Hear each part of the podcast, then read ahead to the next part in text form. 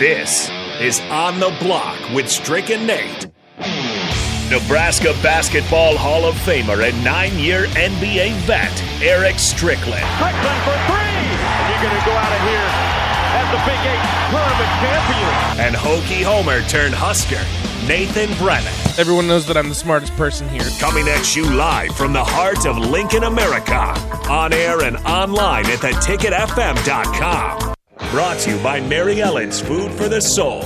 This is On the Block with Strick and Nate.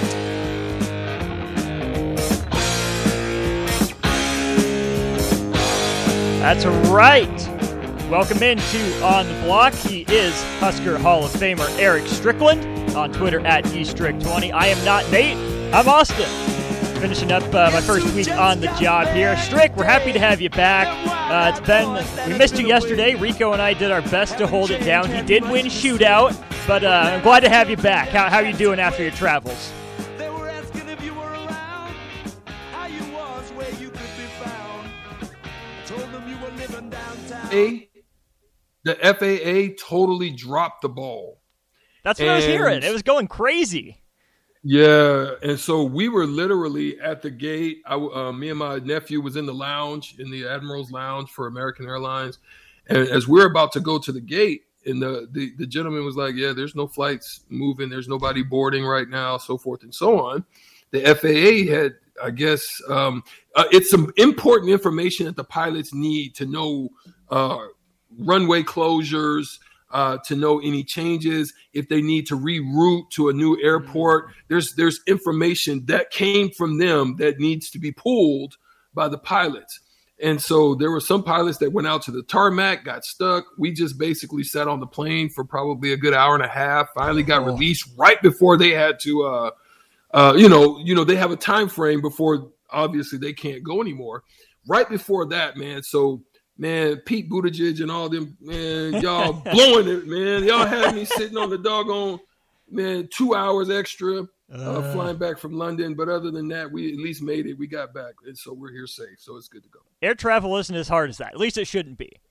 Man, it was crazy. And listen, it was good that at least we we were we were in business class, so at least you got to lay your lay lay down a little bit and close your eyes. So that was that was the cool thing about it. At least I True. got to sleep. Yeah, so it was cool. Did you ever have any of those like nightmare travel stories back when you were playing, flying all across the country? Or is it pretty smooth for the most part? No, man, we did have some. We had some uh some crazy stories. I, I remember one time uh we were flying back and at that time we we we had a um a modified um MD-80 uh, McDonnell Douglas from Am- American and um we were flying and and we were hitting air pockets. I mean, we were drop, dropping thousands of feet. Oh, and it was crazy. And it was so much that we we had to divert to Oklahoma City. And in our diversion we ended up a lot of us were like listen uh, we're not getting back on that plane. I don't so a lot you. of us got we got limos and drove from Oklahoma City down to Dallas. We are like "There- we're not having that. There's we're not doing that. So Oh, that was probably the craziest uh, that I've had to do. I mean, the air pockets were crazy. We're dropping and and swaying, and I, we were like, "Yeah, no, that's enough. That's enough." Uh, That's probably bad enough for thing. anyone on just any flight, but y'all are NBA players. I mean, you're supposed to have the best planes that don't have to deal with that stuff. And here you are, driving then from Oklahoma City, pre NBA town, Oklahoma City, back to Dallas.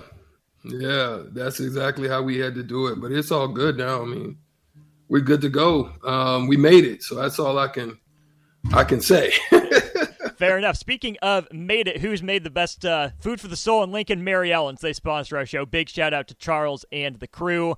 All sorts of good stuff over there. Uh, Rico and I talked about it yesterday. Charles, he's gonna get or uh, Eric. He's, he's gonna get me on the wings. He said he likes the ribs and the wings that I've never had at Mary Ellen's.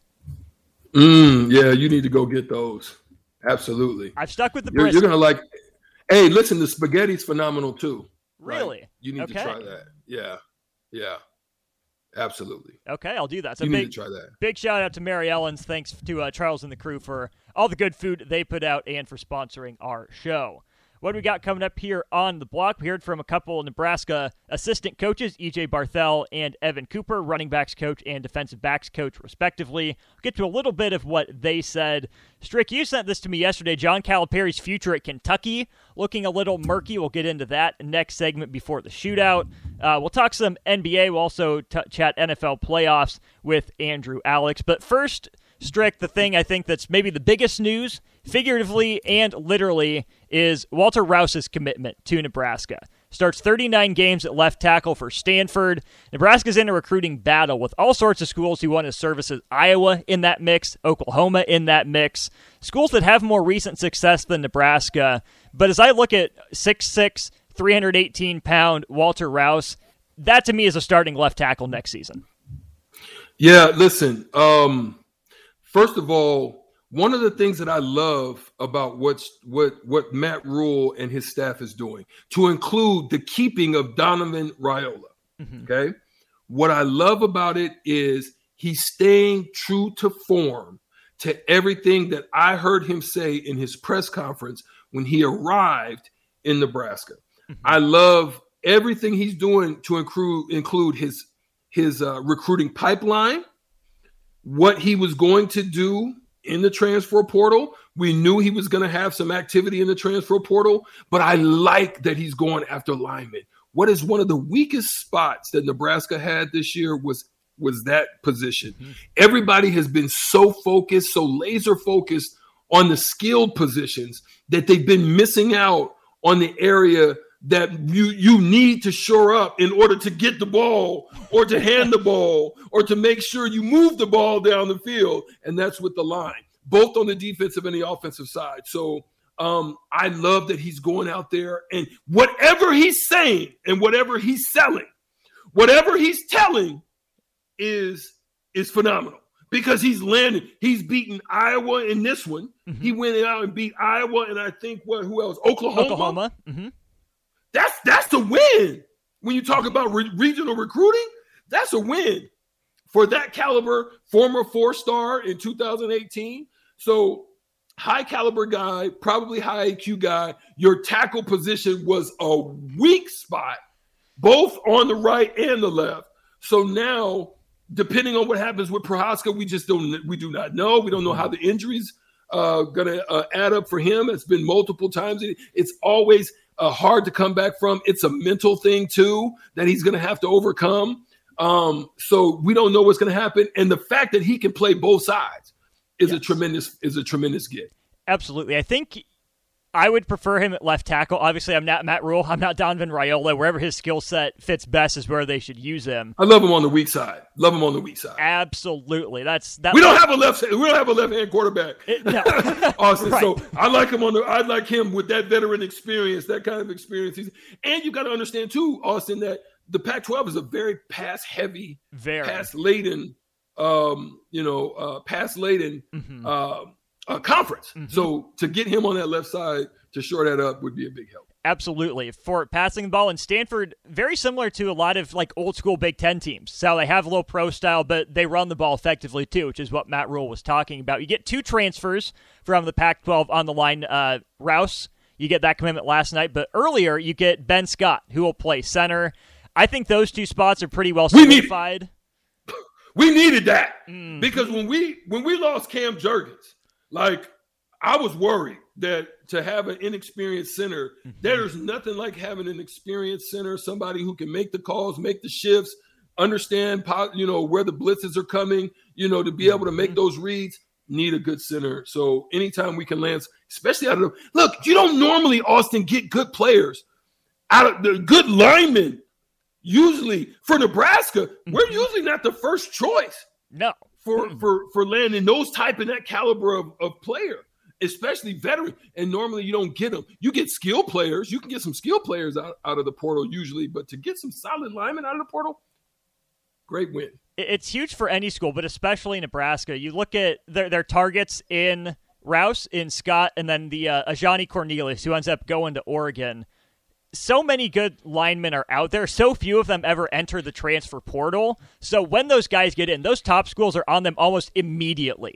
And so for Nebraska to win two of those three recruiting battles at probably Yeah. the two most important positions on the offensive line, Strick, that's awesome and speaks volumes to me about this coaching staff. Like you said, staying on message and having something good to sell to these kids. Yes. Having something to sell. I don't know what he's selling, but whatever it is, they buying. I mean, they they are they are buying that stock and they're buying it in droves because it's unusual. So so so the message, the vision, um, maybe some NIL. I mean, I don't know, Could but be. whatever it is, they they sell it and they buy it. So that's uh, I, I'm I'm I'm impressed. I am impressed. Um, you know, he's ranked the number 34 tackle nationally and the number four overall recruit in DC. Ben Scott was, I mean, no, I'm sorry, Rouse. Rouse is from uh, Silver Springs, Maryland. Tough, rugged space. You know, they get in there, they get physical. Um, I love it, man. I love the fact that you get this caliber of player, man, in the system. You know, I'm surprised he went that far west, that he was able to get that far west, to be honest. But Stanford is a very uh, is a tough school. You you know they have they have like northwestern type of uh, Big time. entrance, Big you know, exa- you know ways to get in. So it's not easy to get into Stanford. You you know, so you know he's a smart kid. You know mm-hmm. that. You got to be to to go there. Absolutely. Yeah. Last thing on the offensive line, if you look at the additions of Scott, who will man center, and then Rouse at most likely left tackle, Strick to me, that gives other guys the ability to play more natural positions. Turner Corcoran was Yeah. the left tackle last year once Teddy Prochaska went down. I think he's better inside. If he can switch Inside. to guard full time, that could Yeah. be huge for Turner Corcoran in his career. If you assume uh, Yeah. Nouri Nouili comes back strong at left guard, you slot Yeah. Turner Corcoran in at right guard, and then you have maybe Bryce Benhart, maybe Ezra Miller takes a step up. Doesn't really matter. But I think these two additions are huge for Turner Corcoran's future in particular. For sure. No, you're you're there's nothing even to add to that.